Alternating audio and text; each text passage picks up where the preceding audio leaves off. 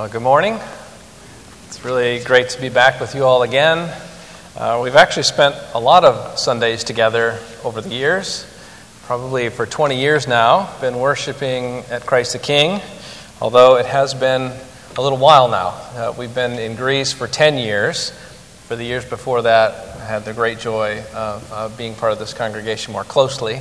Uh, now we're a bit distant. We, it's a long commute, we're happy to be back with you uh, this Sunday for worship. Um, let's open our Bibles together to the book of Acts, chapter 11. You'll find this on page 920. It's also printed in your bulletin. Um, Acts chapter 11, verses 19 to 26. So we're going to look this morning at the work of the Spirit in the church in Antioch. Uh, Antioch actually one of the main churches, uh, really big part of the story of the early church in the book of Acts. And we're going to look at the, our first encounter with it here in the book. And let's read this together. This is the Word of God. Acts chapter 11, verse 19 to 26. Now, those who were scattered because of the persecution that arose over Stephen traveled as far as Phoenicia and Cyprus and Antioch, speaking the word to no one except Jews. But there were some of them, men of Cyprus and Cyrene, who on coming to Antioch spoke to the Hellenists also, preaching the Lord Jesus.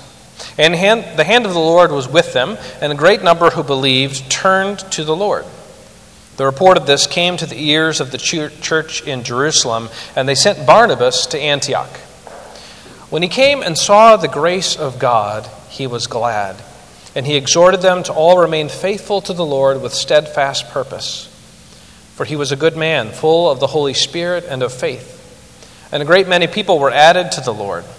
So Barnabas went to Tarsus to look for Saul. And when he had found him, he brought him to Antioch.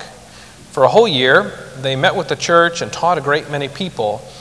And in Antioch, the disciples were first called Christians. Well, this, this week uh, there was some somber news. I'm sure you've been tracking with uh, in, at some level. Uh, Queen Elizabeth passed away on Thursday. Uh, we live in Europe and we have quite a few British friends, and um, they're all quite emotional. Uh, she was really loved by many. She was a kind and gentle and unusual leader in that regard. If you're like me, you've probably gone down a few rabbit holes, you know, learning about her life and reading stories and looking at old photos of her over the many years in which she was the Queen of England. You know, she never really liked to be in the public eye. She wasn't um, a dominant figure, uh, and yet she commanded attention in unique ways. Uh, what's interesting is that over the course of her life, Anytime there was a significant event in, uh, during her reign, she would be there. You would hear her voice on the radio, you would see her on television, um, just speaking quietly and softly and clearly to encourage you, uh, to, to spur you on. Um, and, and her people loved her for that. Although she really disliked cameras and publicity of all those speeches, when it was time and when she needed to, she would emerge. And she did that, she said, because she said, I have to be seen to be believed. I have to be seen to be believed. In the first century, there was also something that you really had to see to believe. And it was happening in the church. In the years after Jesus' ascension, we're in the middle of the first century, maybe around the year 50, something was happening. Not many people had anticipated, although we would say they probably should have. I'm not sure if we would have either, but it was happening. People from every tongue and tribe and nation were believing in Jesus. And multicultural communities of faith were beginning to form all over the Roman Empire. One of those was in Antioch, in southeastern Turkey, not too far from Jerusalem, but farther up into the Western world a little bit. Peter, some of the leaders along with him in Jerusalem, had begun to understand that this must be what God's doing. Um, to be honest, it had been a struggle. It had been a struggle for Peter to come along. God had to appear to him in a vision that you know, in which the sheet comes down, and, and, he, and he, he sees uh, unclean and clean things coming together, and, and he sees that now Gentiles are somehow included in this covenant of promise. And we might say, Come on, Peter, you, you were there, you, you met Jesus. He said to you, Go make disciples of all nations. And for us, it's a very inspirational kind of a world phrase. We use it when we talk about missions. Well, we're 15 years down the road, and no one has left Jerusalem yet. And they're not really sure if this good news of Jesus is really for everyone. But Peter has been trying to help everyone envision that this must be theoretically possible because of what God's telling him. And at the end of chapter uh, in the verse right before our text, in verse 18 of chapter 11, Peter explains to the elders in Jerusalem that, yeah, this is probably happening. And it says, they glorify God, and they said, well, then to the Gentiles also God has granted repentance that leads to life. But they'd never seen it, they'd never experienced it. It wasn't really happening in Jerusalem, and they were skeptical. I think they were skeptical.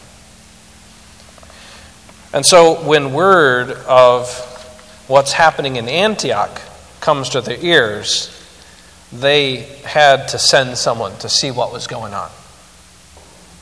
They had to see it to believe it. And so they send uh, Barnabas. He wasn't the first person from Jerusalem to get there, actually. Others from Jerusalem had gone, it says.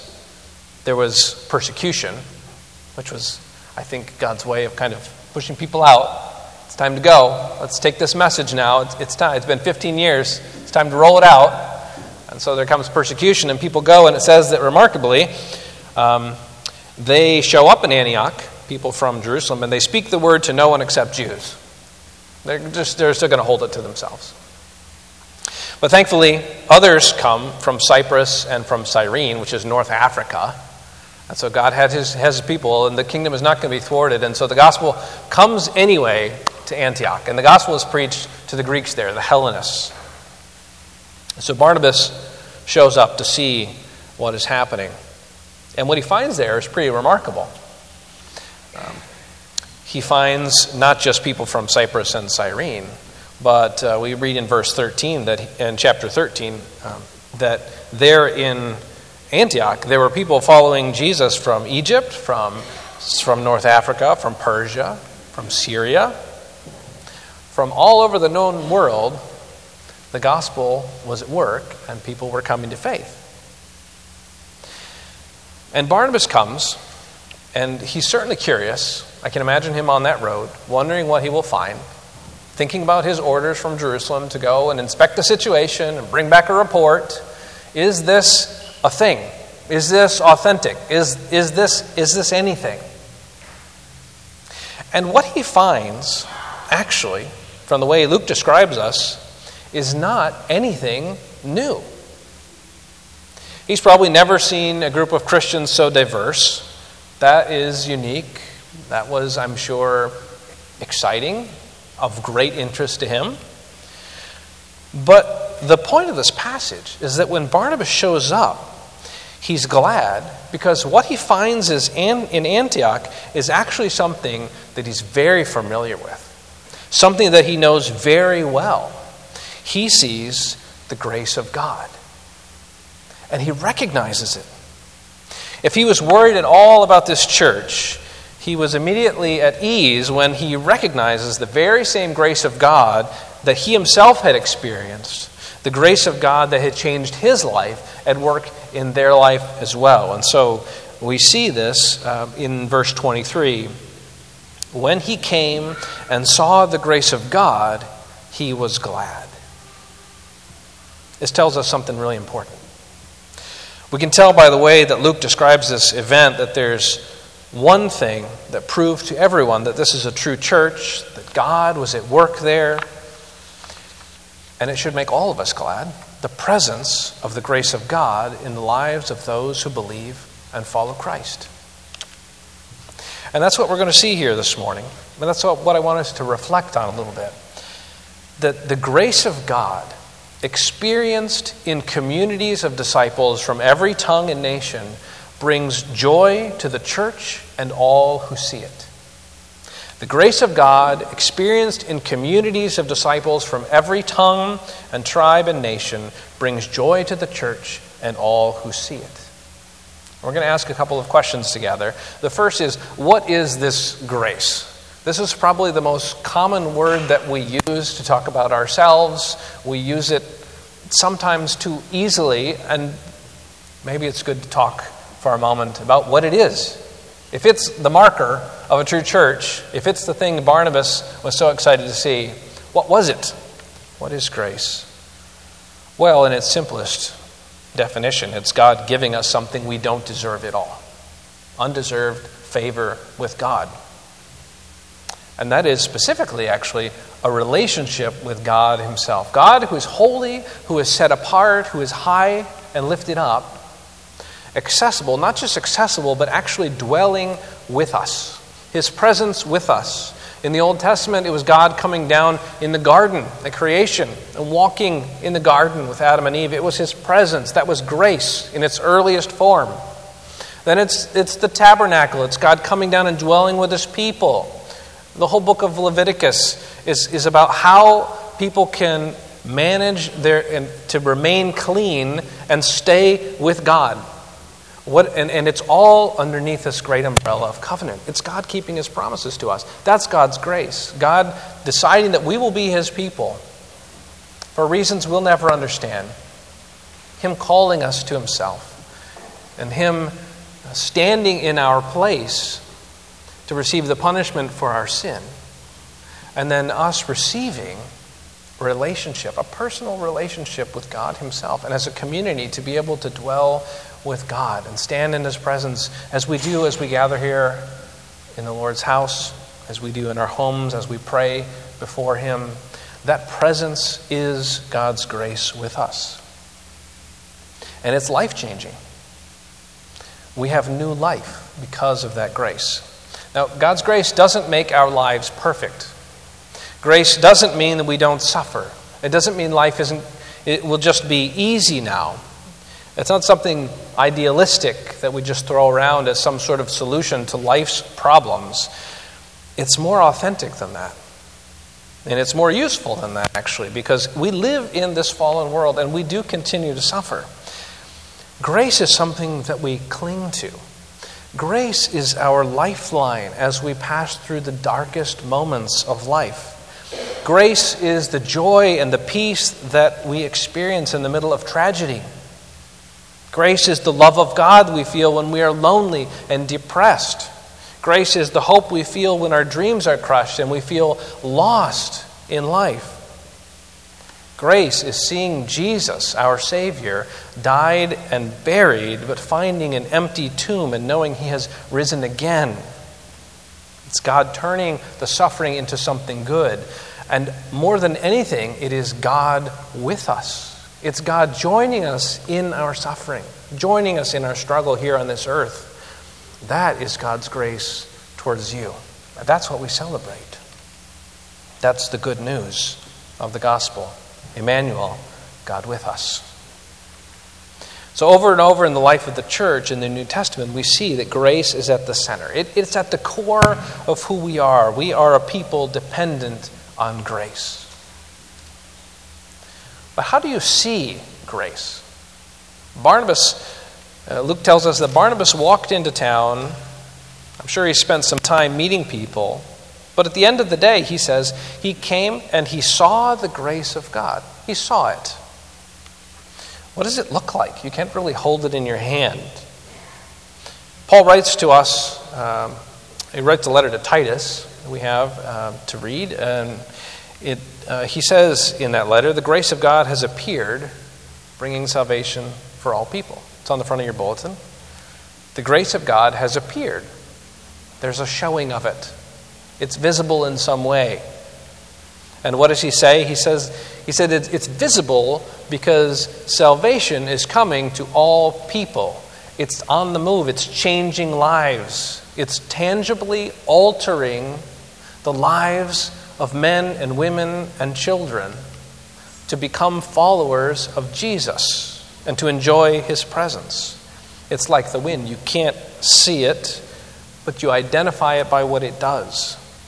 And Barnabas, spending time with these disciples, could tell that they had been changed by something. The grace of God had transformed their lives. And they put their trust in Jesus as Lord.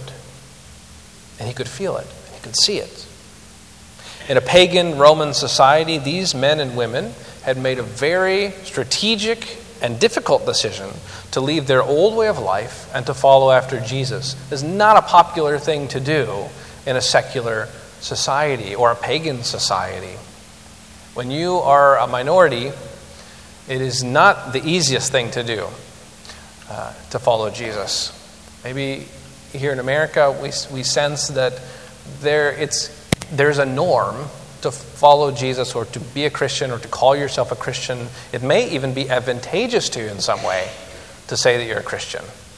But in many places in the world, in Greece certainly, in other places, I'm sure in Antioch, it was not socially advantageous for you to say that you are a follower of Jesus. And so they had made this commitment, and Barnabas could sense that that was the grace of God in their lives. Verse 21, verse 21 tells us that they not only believed, but they turned to the Lord. It says, Those who believe turn to the Lord. It's, it's more than just statements of faith, it's really a commitment of life it's a, it's, a, it's a way of life. Faith and works coming together, as James teaches us.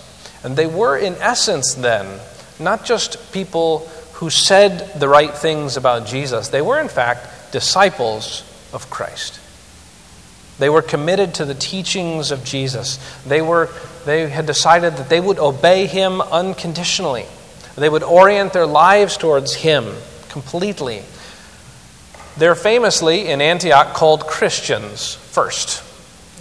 We know that verse, it's at the end of our text here, verse 26. In Antioch, the disciples were first called Christians. And we wonder if maybe this is the moment when it kind of all started because we love the word Christian. It labels us, it tells us kind of who we are. But actually, it says that the disciples were first called Christians. So they were already disciples. Their identity is that they were disciples of Jesus Christ, they were followers of Him. The word Christian was just a label given to them by the Romans, actually. So we can claim it. It does say something about who we are. But at our core, we are actually followers of Jesus. We are disciples of Jesus, which has much deeper meaning than just Christian as a label. I want to ask ourselves then if someone came into our church, what would they see? They'd see a church building, they would see stained glass windows, they'd see a pretty good group, pretty good looking group of people here. Uh, they would hear church music. It would be identifiable. There are a lot of markers that tell people that they're in a church. In fact, if they came, they definitely did it on purpose because they wanted to be in a church, right? And that's intentional and that's helpful, all of those markers. But like Barnabas, people come into this place actually looking for more. People don't want to know if, if, it's, if it looks like a church. They want to know something deeper about who these Christians are, about who these followers of Jesus are. People come with more pressing questions than just does it look right? The strongest witness and testimony of the power of the gospel to all who enter those doors, and to all who see us as we live out the gospel in our various communities around this city. The strongest witness to the gospel is transparently living as sinners saved by grace, not with pride, but with humility people who see that, that we love one another, that we are gracious with one another, patient with one another, that our lives have been transformed somehow, that is a very powerful statement about who God is. That's what we hope people will see. We want people to see a community of disciples following Jesus and dependent on the grace of God. And that's what we hope to be. This is a place where sinners gather to celebrate God's grace in their lives. We're open about that. This is a place where lost people are found, where broken people are healed. This is a place where people gather to follow Jesus together, to worship him for his marvelous grace towards sinners who don't deserve it. And this is a place where all are welcome. A visible grace reminds us that this grace has appeared to all people, bringing salvation to all people. In our church plant in Athens, which is quite multicultural, we have people from at least 15 different countries on any given Sunday. We begin every service with this phrase in Greek, but I'll translate it for you. Uh, we get up and, and I say, This morning, I want you to know that here in our church, because of Jesus Christ, it doesn't matter where you were born or what language you speak. It doesn't matter if you are a man or a woman, old or young, rich or poor. Here in this place, all are welcome. it might not seem obvious in this text, but that's what Luke is trying to explain. That's what this whole collection of stories is all about. The church in the New Testament era, since the first century, is now a diverse community of disciples that experience together the grace of God. That, that's who we are. One more final question, and that is what does this grace do? What is it? How do you see it? And what does it do? Well, we see in this text that it brings great joy. Barnabas is really glad because I think he had hoped that he would find evidence of real faith and of God at work in this place. He was from Cyprus. He probably had a little bit of diversity in his worldview. And I think he was hopeful as he traveled up there that God that this could really be true that God could really be building something diverse and beautiful, and that it would have recognizable features that would let him know it was real, that he would see there the grace of God. And so he was delighted that that was the case. And he was also glad because his world just got bigger. He just met a whole new collection of, of Christians, part of the family of God um, that come with all kinds of new things for him to experience and enjoy. The grace that we share together makes us a family. And we're a really diverse family. There's a lot of diversity even here in this room, in lots of different categories. It's so unlikely that we would all be here. But the gospel brings us here. One of the greatest spiritual joys in my life in the past 10 years uh, in Greece has been Sunday worship services in our intercultural church downtown Athens. Um, as I mentioned in Sunday school already, you know, we have people from all over. We sing in multiple languages together. When we're singing um, in Greek, and I see my Greek brothers and sisters singing louder, brings me great joy. When, I, when we sing in Farsi and I see my brothers and sisters from Iran, many of them new believers, singing their hearts out, and, and us trying to sing along with them as best we can, reading off the board and singing songs we know, but in another language.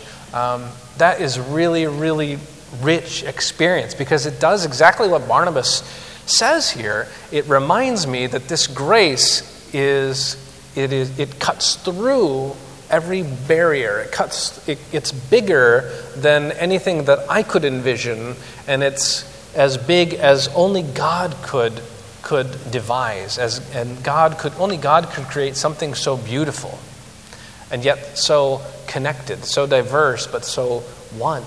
And it's, it's a marvelous experience. And we, we eat together food from all over. And um, we talk together in lots of different languages. And there's something very um, eschatological about it. you, you are reminded that you're part of a really, really big story. And it's only going one direction towards praise of Jesus by people from every tribe, tongue, and, and nation. And there's great joy in that as a follower of Jesus. I think Barnabas got a taste of that when he was in Antioch. And I think he was really happy. I think he was glad for that. He was also glad to see them enjoying it. You can be really thankful uh, when you see God doing for others what He's done for you. We want to see others enjoying God's grace. In fact, a grace that cuts through every barrier that you might think would stand in the way of the gospel changing someone's life reminds you of the power of it and is actually its own fuel. It is, it, it is its own fuel to the mission of the church that your joy can be experienced by others and that you can be joyful with them. So people ask us sometime, they ask me often, like, what's your evangelistic strategy for your church plant? And actually, um, it's real simple. It's just we joyfully worship God together and people bring their friends because we all hope the same for all the people that we know. And people want to be a part of a community uh, where people are moving in a single direction and doing something meaningful, but also where their lives are being transformed and where they're meeting Jesus, and there's a great joy in it. It is, the, it is a great source of strength for us as a church here in Conshohocken as well to know that the grace that you love and that you enjoy is the same grace that your neighbor can enjoy and that those around you can enjoy, and that we can do that together. And, and that, that has always been the thing that drives the growth of God's church. There's one other aspect to this joy that we experience, and that is that God's people enjoying His grace brings joy to God Himself. It's hard to believe that we might bring joy to God in some way. He doesn't need anything from us, but we're honored to be a part of it. He says, as we read in our, um, in our Old Testament reading, uh, the scripture tells us that the Lord God is in your midst, a mighty one who will save, and he will rejoice over you with gladness, and he will quiet you by his love, and he will exult over you with loud singing like a father or mother that's just so happy to give his love to their children. God is in our midst. He is strong as a father, and he rejoices over us with gladness. He is so happy to see our joy in him. It says God sings loudly about it. What a beautiful picture. God singing over us with joy. He's pleased when we enjoy, enjoy him. He's pleased when we receive his gift of himself.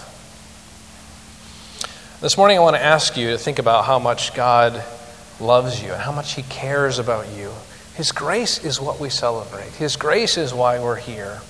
It brings us together.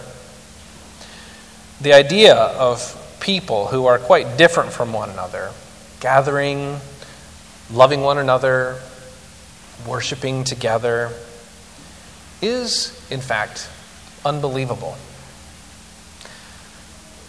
It is one of the few places in this world where people can come together with pure hearts to do something meaningful. The church needs to be out on the front of that. We have every reason to be that unbelievable space where people from all backgrounds, all walks of life, meet together, and on Sunday mornings and throughout the week, we are one.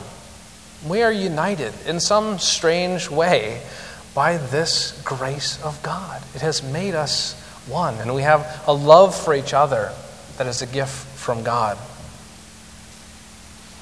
There's a great need for that because this unbelievable space is, in fact, something that will bring people to believe. There's a lot of skepticism these days about the church, about its authenticity. The church is struggling for credibility right now in society. What is it that gives us credibility? Well, Barnabas walked in and he was convinced because he saw the grace of God. And when people want to know if this is a real place, if this is a real thing, if this is anything they want to spend their time doing, the first thing that hits them when they meet you, when they see this community, should be this is a place where I see the grace of God. I see sinners being brought to Jesus, I see lives transformed, and I see God at work. So this morning, I want to encourage each of you to remember who you are. If you are here and you're trusting in Jesus Christ and you're committed your life to following Him, then you are a disciple. As you follow Jesus Christ, don't hesitate to embrace the outsider as a full heir of grace. Be the beautiful body of Christ together. My prayer is that your neighbors, people in this community, people that you work with, that you go to school with, all who know you and who know each of us would see in you all the grace of God and be glad. Amen. Let's pray together. Our Heavenly Father, we um, can do nothing except thank you this morning for your grace. We are thankful uh, for the beautiful things that you make. We are thankful that you bring together your people and make us one. We celebrate um, uh, the work of the Holy Spirit and the grace that He gives us and the presence of God that we experience through Him because of Jesus Christ.